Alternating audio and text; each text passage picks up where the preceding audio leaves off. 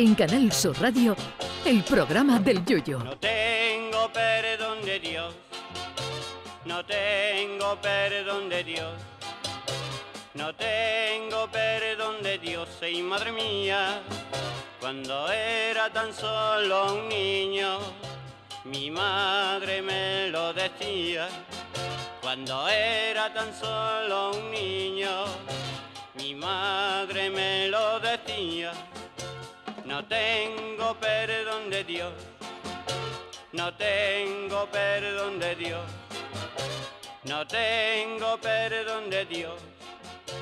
Perdóneme usted, madre mía.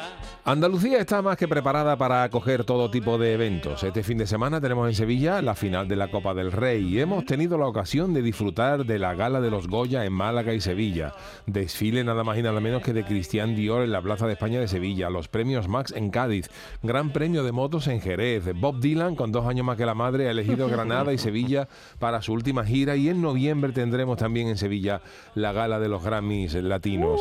Agradeciendo a toda la gente que elige nuestra tierra para celebrar algunos de sus eventos de interés mundial, me gustaría detenerme un poquito en lo de los Grammys latinos. Los Grammys, como sabrán ustedes, son los premios más prestigiosos de la industria musical internacional. Vamos, el equivalente a los Oscars en el mundo del cine. Pero curiosamente, eh, toda la inclusividad que pretende meter la industria del celuloide últimamente, y a la que no critico, válgame Dios, con la Sirenita y Cleopatra negras, por ejemplo, con superhéroes y dibujos animados saliendo del armario y mostrando su sexualidad abiertamente, cosa que está muy bien, la industria de la música cae en todo lo contrario. Sí, porque a que no se imaginan ustedes unos Oscars de Hollywood de los buenos y otros Oscars latinos. Pues en la música sí que pasa. Aquí hay premios de primera categoría para raperos, poperos, rockeros y todo tipo de música anglosajona y otros premios para gitanitos, cubanos, morenos, emigrados a Miami y flamenquitos. ¿Por qué quieren que les diga? Que a mí me parece muy mal. Los Oscars no distinguen entre etnias o razas para nominar una película. Es más, a partir del 2024, para que una película pueda ser nominada al Oscar, debe incluir en su reparto un actor principal que pertenezca a un grupo étnico como hispano, latino, negros, afroamericanos, etcétera.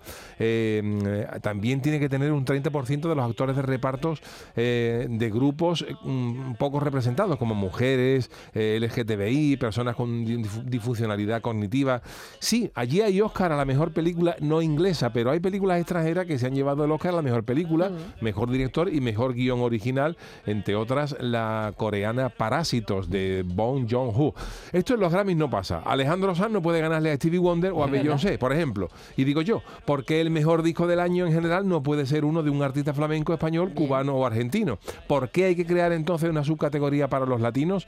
Pues a mí me da coraje todo esto. ¿Qué quieren que les diga? Los premios saben mejor cuando se compite con todo el mundo abiertamente. Hace muchos años el Carnaval de Cádiz también distinguía entre agrupaciones locales y provinciales. Hoy el que gana en el falla, sea de donde sea, es el ganador absoluto sin segregaciones. Perdonen ustedes por comparar el falla con los Grammys. Ya sé que el falla tiene más nivel, pero tenía que decirlo. En fin, señoras de los Grammys, que a ver si se deciden un añito de, esto, de esto, de meternos a todos en el mismo saco, que entre los latinos, como nos llaman ustedes, hay arte para reventar y a veces mucho mejor que el de ustedes. Ea, tenía que decirlo. Canal Sur Radio. Llévame contigo a la orilla del río. El programa del Yoyo.